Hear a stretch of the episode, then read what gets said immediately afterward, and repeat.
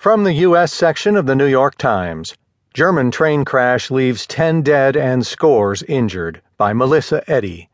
Allison Smale contributed reporting from Berlin.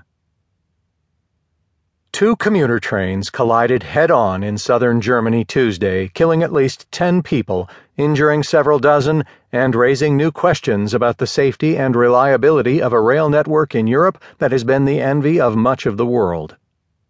Stefan Sonntag, a spokesman for the police in Upper Bavaria where the crash occurred, said the trains were traveling along the same stretch of track when they slammed into each other shortly before 7 a.m. near Bad Aibling, about 35 miles southeast of Munich. It was not immediately clear why the trains were on the same track at the same time, he said. About 50 passengers were severely hurt and a hundred others sustained light injuries, Sonntag said. The authorities said later that the drivers and conductors of both trains were among those killed. We haven't seen such an accident in this region in a very long time, if ever, Sonntag said. It is terrible. Rail travel is central to Germany, as to many European countries. But particularly here, it ties together the country's many regions in a lacework that differs from, for example, France, where the system is more centralized on Paris, the capital. Although Germany has a vast rail network, trains traveling in opposite directions frequently share tracks in many rural regions. The crash added to a string of tragedies and scandals over the past year that have tarnished the nation's reputation for oversight and efficiency, including Volkswagen's lying about the emissions tests of some of its vehicles and the crash of a Germanwings jet that was rammed into a French mountainside by a pilot who had suffered from depression. The circumstances that led to the train collision Tuesday were unclear, but crashes across Europe in recent years have highlighted weaknesses in the rail network. Many countries in the region have abandoned government run monopolies in favor of privately run rail systems, even as the European Union is spending billions of euros to modernize rail networks. The result is an increasingly precarious system with a patchwork of old and new technologies in use at the same time, and with drivers who are often alone in cars, shouldering more responsibility for safety.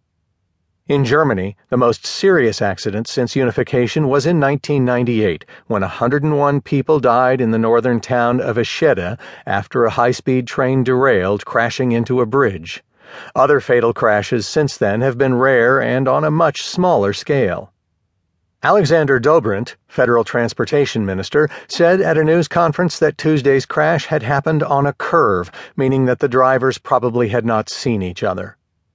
Dobrindt, who described the accident as a terrible catastrophe, said the trains must have collided at very high speed because velocities of up to 100 kilometers per hour, or about 60 miles per hour, were permitted on the stretch where the accident occurred. He said that two of three data recorders on the two trains had been recovered and that the third would probably be extracted from the wreckage later Tuesday.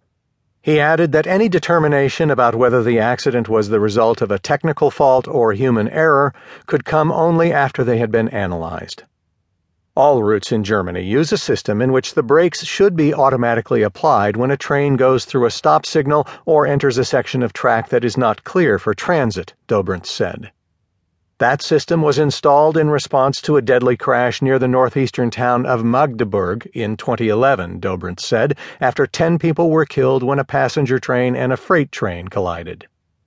Joachim Herrmann, Bavaria's interior minister, said at the news conference that it appeared at least one of the trains was off schedule, but that it was not clear why.